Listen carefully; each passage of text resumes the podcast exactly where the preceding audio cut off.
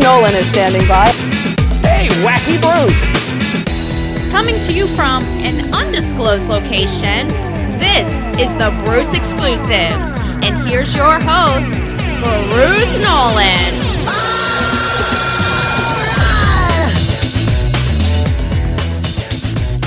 Ladies and gentlemen, boys and girls, children of all ages, welcome to another edition of the Bruce Exclusive, a Buffalo Rumblings podcast. I'm your host, Bruce Nolan. You can find me on Twitter and Instagram at Bruce Exclusive. Welcome back. Welcome back in the event that you have been staying away for a little bit until your confidence level came back around about the Buffalo Bills. But this is the week where perhaps the people will be excited again. Perhaps the mafia will be excited again because the Buffalo Bills have defeated the Seattle Seahawks in a resounding fashion. And that's good enough to get the engine revving of more than a few members of Bills Mafia. As we always do on the Thursday episode of the Bruce Exclusive, we are going to tackle the narratives that have come out of this game. Some that have been sort of simmering around social media and the team recently since the game, and some things that I think are important to talk about. So let's dive right in.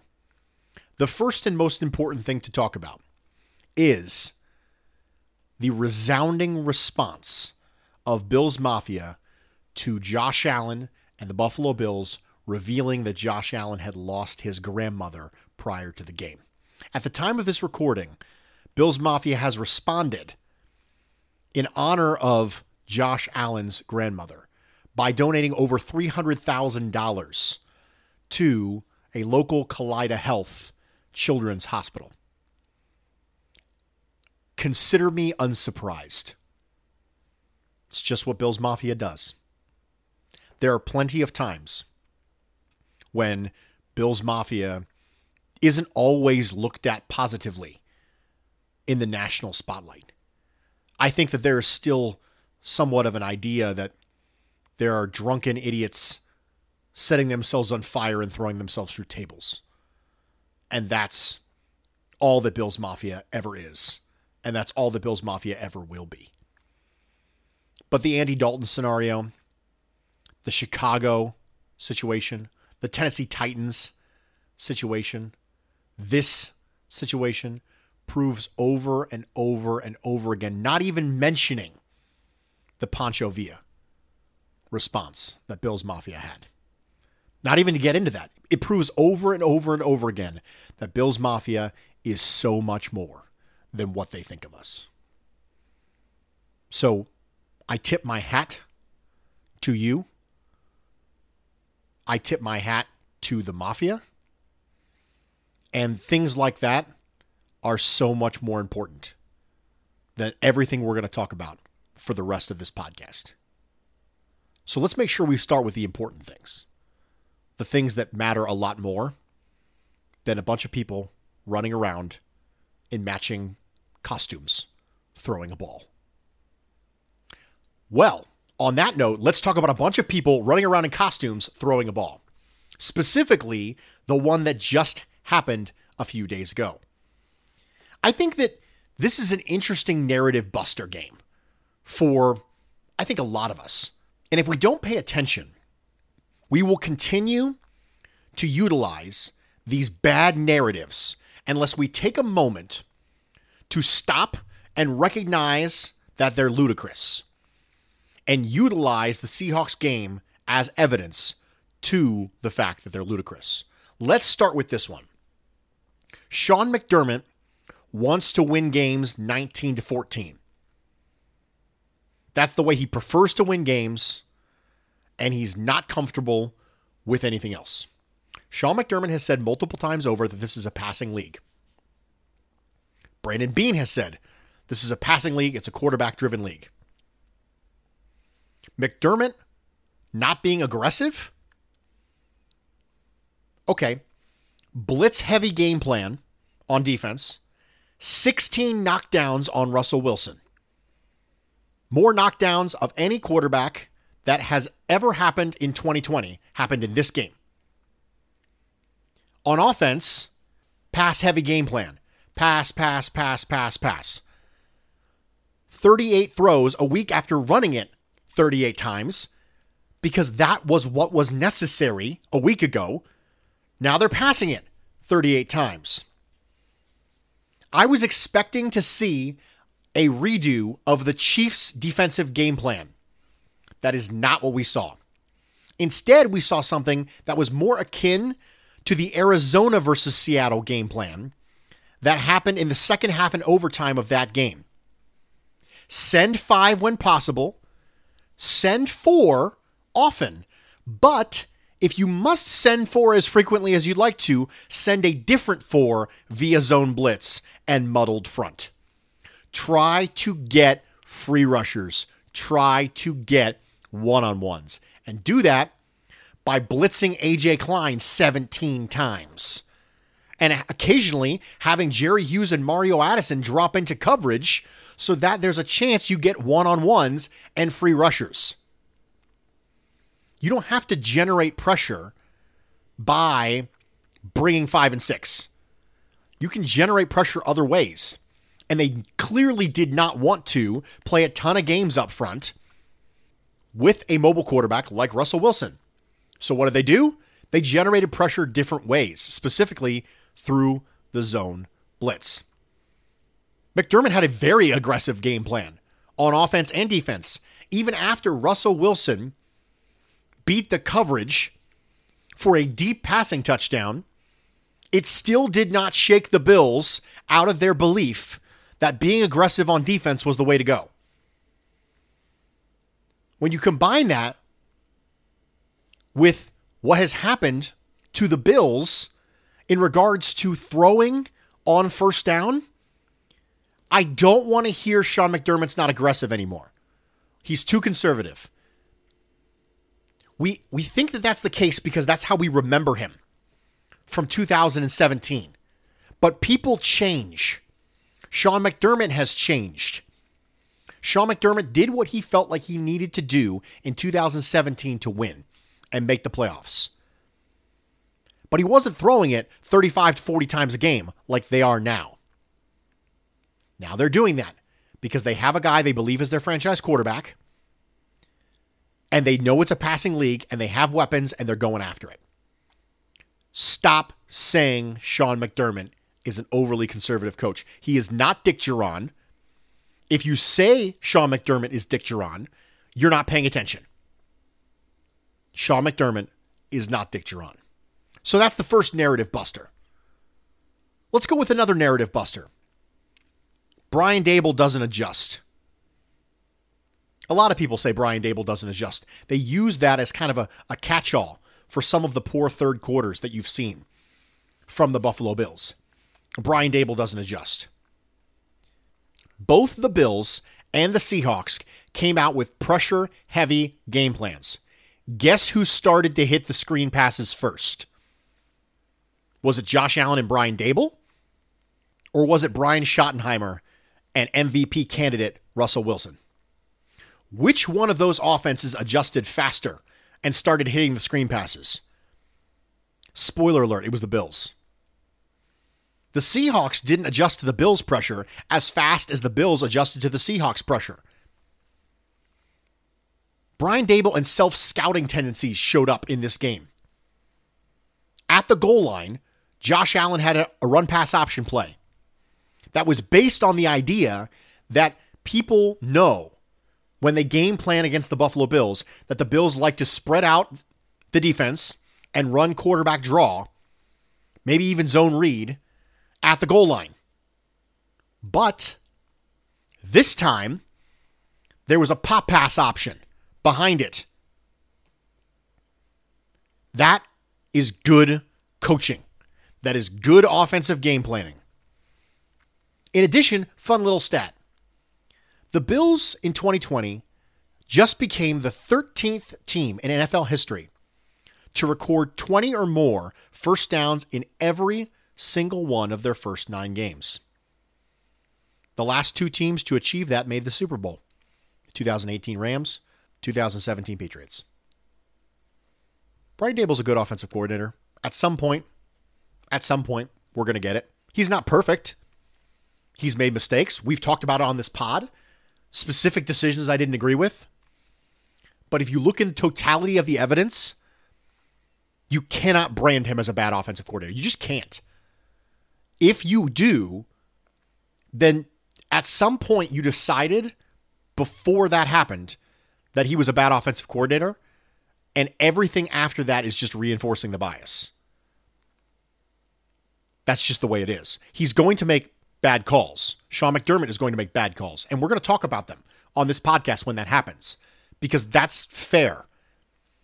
But you can have those things. You have to have a lot more of those things than the two of them do to be a bad head coach and a bad offensive coordinator. I'm going to need to see a lot more bad things based on all the good things that I see.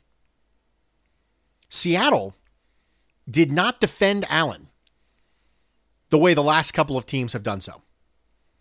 Brought a lot of cover zero pressure in the second half. Josh Allen mentioned it himself. According to PFF, the Seahawks were in cover zero for 11.8% of their snaps and cover one for 33.8% of their snaps. That's a lot of man coverage for a team that was decimated in man. That's an issue. So we got a chance to see Josh Allen do the thing that so far during 2020 Josh Allen has done, which is absolutely light up a team who decides to go man against the Buffalo Bills. Does this answer the question as to whether or not Josh has learned how to play well against zone? No, I don't think it does. I don't think that question is still answered yet. But to me, it reinforces that the first four weeks weren't a fluke. The first four weeks were just what Josh Allen does against man now. That's just the thing he does. That's just what Josh Allen and Brian Daboll do against man coverage. So just don't do that against Josh Allen if you're a defensive coordinator. You've seen what happens. The same thing that happened to the Rams. The same thing that happened to the Dolphins. The same thing that happened to the Seahawks. Just don't do that thing. Bad things will happen to you as a defensive coordinator if you continually bring man coverage against Josh Allen. So maybe don't do that. Speaking of the Miami game, we have a new question to be brought forth to Bills Mafia. Was the game against Seattle Josh Allen's best game? I took a poll on Twitter specifically asking the question what was the best game that Josh Allen had? That poll got 1,092 votes, and 88.6% of you said the game against Seahawks, week 9, 2020, that just happened, was Josh Allen's best game. I've clearly never had a problem before going against the grain, and I'm going to do it again. 11.4% of you said the Dolphins game week 2 of 2020 was Josh Allen's best game. And I think 11.4% of you are right. The game against Miami was still better than the game against the Seahawks, and I'll tell you why. It's really important when we're having this discussion that we separate out the impact of the game from the play in the game. The impact of the win versus the play in the win. This was probably a more impactful win for the fan base. The fans probably feel different because of what a good team the Seahawks are and what a good quarterback Russell Wilson is. And Josh Allen absolutely 100% unequivocally outplayed Russell Wilson. He absolutely did. But let's take a look back at that Miami game, if you will. First, let's look quantitatively. Against Miami, Josh Allen was 24 of 35, which is 68.57%, for 415 yards, four touchdowns. Quarterback rating of 146. He was sacked one time for a loss of four yards. His yards per attempt were 11.86. He had four rushes for 19 yards. It was a good game. Against Seattle, He was 31 of 38, which is 81.58% completion percentage for 415 yards and three touchdowns for a rating of 138.5. Sacked seven times for 28 yard loss. Yards per attempt was 10.92. Now, quantitatively, there was a better passer rating, even though there was a lesser completion percentage, because the yards per attempt were higher, and he threw four touchdowns instead of three. Well, Bruce, he ran for touchdown too. I understand that. Ran for touchdown too. Roughly the same amount of yards. So if he would have thrown it in instead of run it in, Brucey would have been better. Okay, well, that would have been close. That would have made it close quantitatively. Now let's talk about qualitatively. The types of throws that Josh Allen made during the Miami game were better than the types of throws he made during the Seattle game. Go back and watch the Miami game. I did it in preparation for this podcast. There was a lot of film to get through yesterday for Tape Tuesday. The vertical shots were there for Josh Allen against Miami. They were not there for him against Seattle. Seattle showed more patience. There was more dynamism to the Miami game. Some of the throws to Stefon Diggs, the game ending clinching throw to John Brown over the top. There were some really impressive individual throws from Josh Allen against Miami. And after watching it back, I'm convinced still that week two against Miami was Josh Allen's best game ever. Every type of throw he was making against a markedly better secondary and defense than Seattle. I understand, and I will agree with you that the impact of the Seattle win may have been bigger qualitatively for the fan base. But that's not what I'm talking about. You have to be able to separate out the impact of the win from the play in the win. And I still say the Miami Dolphins game was better. Stick with me. We're going to take a quick break and then we're going to come right back, jump right back into it. Hey, it's Kaley Cuoco for Priceline. Ready to go to your happy place for a happy price? Well, why didn't you say so? Just download the Priceline app right now and save up to 60% on hotels. So, whether it's Cousin Kevin's Kazoo concert in Kansas City, go Kevin, or Becky's Bachelorette Bash in Bermuda, you never have to miss a trip ever again. So, download the Priceline app today. Your savings are waiting Go to your happy place for a happy price. Go to your happy price, Priceline. Welcome back, everybody, and thank you for joining me for this edition of the Bruce Exclusive, a Buffalo Rumblings podcast. I'm your host, Bruce Nolan. You can find me on Twitter and Instagram at Bruce Exclusive. You know, we all walked into the Seahawks game talking about how the Buffalo Bills needed to pass the ball, that it was really important that the Buffalo Bills pass the ball. It was all over Bills Twitter. I did an article about it on buffalorumblings.com and a podcast on it. Multiple other Bills media members and content creators all said, hey, this is the time for Josh Allen to get that mojo back in the passing game. There seems to be one person a very important person who didn't get that memo. And that was Seahawks head coach Pete Carroll, who said after the game that they never expected Buffalo to just basically abandon the run. He said they needed to adapt better when that happened. So let me get this straight. Pete Carroll did not expect the Bills to go pass heavy against the worst professional football pass defense in the history of professional football pass defenses. No, no, that's just what they'll be expecting us to do. What? This is the reason why I said on my head coach tiering podcast that Pete Carroll was a reasonable head coach, and that was it. Pete Carroll did not expect the Bills to do the thing that every single team should do against the Seahawks until they prove they can stop it, which is pass the ball. Good for Sean McDermott Good for Brian Daboll, not overthinking that. Brian Daboll said, you know, we didn't actually plan to be that pass heavy. Like it was going to be a little bit better, but it was working, so we went with it. That's the right mentality. come in with a plan. If it works, keep doing it. It's a little bit like food.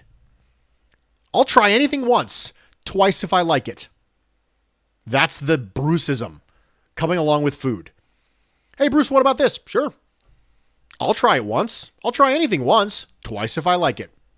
If it works, go with it. But there are more storylines to get to than just that. How about Tremaine Edmunds, ladies and gentlemen, showing up and playing his best game of the season, and it wasn't close? Leslie Frazier has come out and said his shoulder is as close to 100% as it's going to be, which means moving forward, unless he re injures it, that's no longer an excuse anymore. It might be a minor factor, but I would expect to see Tremaine Edmunds play better moving forward. And he's going to need to because Matt Milano is on injured reserve and won't be back until a couple weeks after the bye. Offensive line depth is at a premium in the NFL. It is really problematic to be able to find offensive linemen in the league. Teams are going through problems. And the Buffalo Bills had three separate offensive linemen go out for this game. Mitch Morse was down. Cody Ford went down.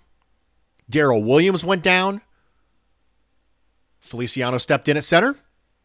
Ike Boettger was there at left guard. Ty Nsekhe jumped in at right tackle. And the Bills kept on chugging. Yes, Josh Allen was sacked seven times. That is more about Josh Allen than it is about the offensive line. This is a Bruceism that we should probably talk about. A big part of sacks is the quarterback. This idea that because someone takes sacks, it automatically means the offensive line was bad is not necessarily true. If you have a four man protection and they bring five men and the fifth man gets home, that's not the offensive line, ladies and gentlemen. That's the quarterback. A lot of times that's the offensive coordinator, too. Not all sacks are the offensive line's fault. One of the things that's interesting about the way that our opinions and beliefs on football have evolved over the years is understanding that sacks are frequently the quarterback's fault. And so sack percentage and sacks taken has now started to become more of a quarterback stat than an offensive line stat.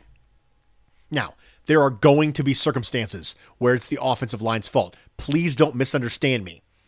I am not saying it's entirely a quarterback stat. I don't think wins are a quarterback stat, so I certainly don't think sacks are entirely a quarterback stat.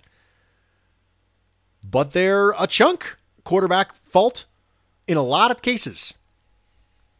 So O line depth needs a little bit of praise here. The Bills did not flip an offensive lineman in camp the way that they did last year, and it is starting to pay dividends for them now. Jerry Hughes, take a bow. Sack fumble on fourth and goal. He was the one who reined in Russell Wilson, which is not an easy task to do given the caliber of athlete that Russell Wilson is, caused him to chuck that up and Jordan Poyer to get the interception. A sack fumble on a tear recently when it comes to pressures and sacks essentially took over the Jets game and now is still playing like his hair's on fire. So good for Jerry Hughes the man of the hour, the probable AFC defensive player of the week, if Josh Allen didn't get offensive player of the week, was AJ Klein. Now, let's talk about AJ Klein. I mentioned previously that they blitzed him 17 times, which is a lot. And he was a big part of their zone blitz pressure package. Say that five times fast. AJ Klein wasn't markedly better than he has been the last couple of weeks. He got a chance to be a free rusher a couple times, which is good. But if you can run in a straight line and hit a quarterback, that's pretty much the base level I expect from an NFL linebacker Can you run in a straight line and hit a stationary target when they're not looking at you? In addition, the second sack that he got credited with might get taken away from him from a statistical correction thing. We'll see. But Russell Wilson kind of tripped over AJ Klein's foot. So, yeah, technically he gets credit for that sack, but he just ran straight into a running back in pass protection. And then as Russell Wilson was bailing out the right side, he tripped over AJ Klein's foot. The best play that AJ Klein made was third and one, stopping the ball right before the fourth and one, where Jerry Hughes reined in Russell Wilson and he threw a pick to Jordan Poyer. That was the best play. That drive ends differently if AJ Klein doesn't fill that hole and make a tackle. But having AJ Klein as a blitzer is a good way to use his aggressiveness and physicality without running into his range issues and tackling problems and coverage issues that seemed to have plagued AJ Klein. So it was a good usage of AJ Klein, but AJ Klein himself wasn't actually markedly better at doing linebacker things than he had been the last couple of weeks. So I would not anticipate that suddenly this is going to be a turning over a new leaf for AJ Klein. He's going to become a valuable contributor on defense. You know who is a valuable contributor? Andre Roberts. Do I really have to say it again? Yeah, you know what? I'm going to. I don't even know if I have to. I just like to. Andre Roberts is a valuable member of this team. And I'm really glad we didn't cut him.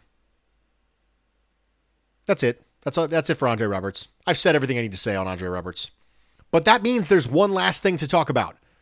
And it's that delicious heaping helping of plurality pie. That's right, ladies and gentlemen. The thing we all wait for, coming hot and fresh out of the kitchen to sit on the windowsill and cool is the plurality pie. The plurality pie, for those of you who aren't familiar, is Bruce slicing out pieces of the pie to give credit for a win or blame for a loss. And the first and biggest piece of plurality pie goes to Josh Allen, 42%. If there was a game where you think wins are a quarterback stat, this might have been one of them. This might have been ones where you think so. I would argue the defense really helped with four turnovers. But you might think out there, you might be one of those people who doesn't believe me that wins aren't a quarterback stat. And you might want to assign this one to Josh Allen. But I'm assigning him 42% of the pie. Brian Daboll gets 26%. As previously mentioned, came in with a good game plan, adjusted. What more do you want? The initial game plan was good, then they pivot and you pivot. It's like rock, paper, scissors. The game continues. I go rock, they go paper, I go scissors, they go rock. That's what game planning is to a large extent, simplified by Bruce. Tremaine Edmunds, 8%, all over the field. The length was real for Tremaine Edmunds in coverage. Play the run better, tackles for loss. Tremaine Edmunds looked like he was back. AJ Klein gets 6%. AJ Klein gets 6% because although I will openly admit, as I previously just did, that I don't think AJ Klein was markedly better at doing linebacker things, he did make important plays for this team. He gets 6%. Jerry Hughes gets 6%. I'm really glad we extended Jerry Hughes when we did. He is still a good pass rusher. He is closing in on being one of those players that's an all time Buffalo Bill very quietly. He's closing in on being an all time Buffalo Bill, a wall of fame kind of player for the Buffalo Bills. Andre Roberts gets 4%. Tre White gets 4%. Instincts are real in corners. Tre White had the foresight to know that it was third and very long, and the receiver he was on was not running a pattern that was in danger of giving up the first down. As such, he felt reasonable to bail on that pattern to undercut a route to DK Metcalf to make an interception. That's situational awareness. That's intelligence, which is a big part of playing in the secondary. Tre'Davious White didn't get to be a valedictorian just for no reason.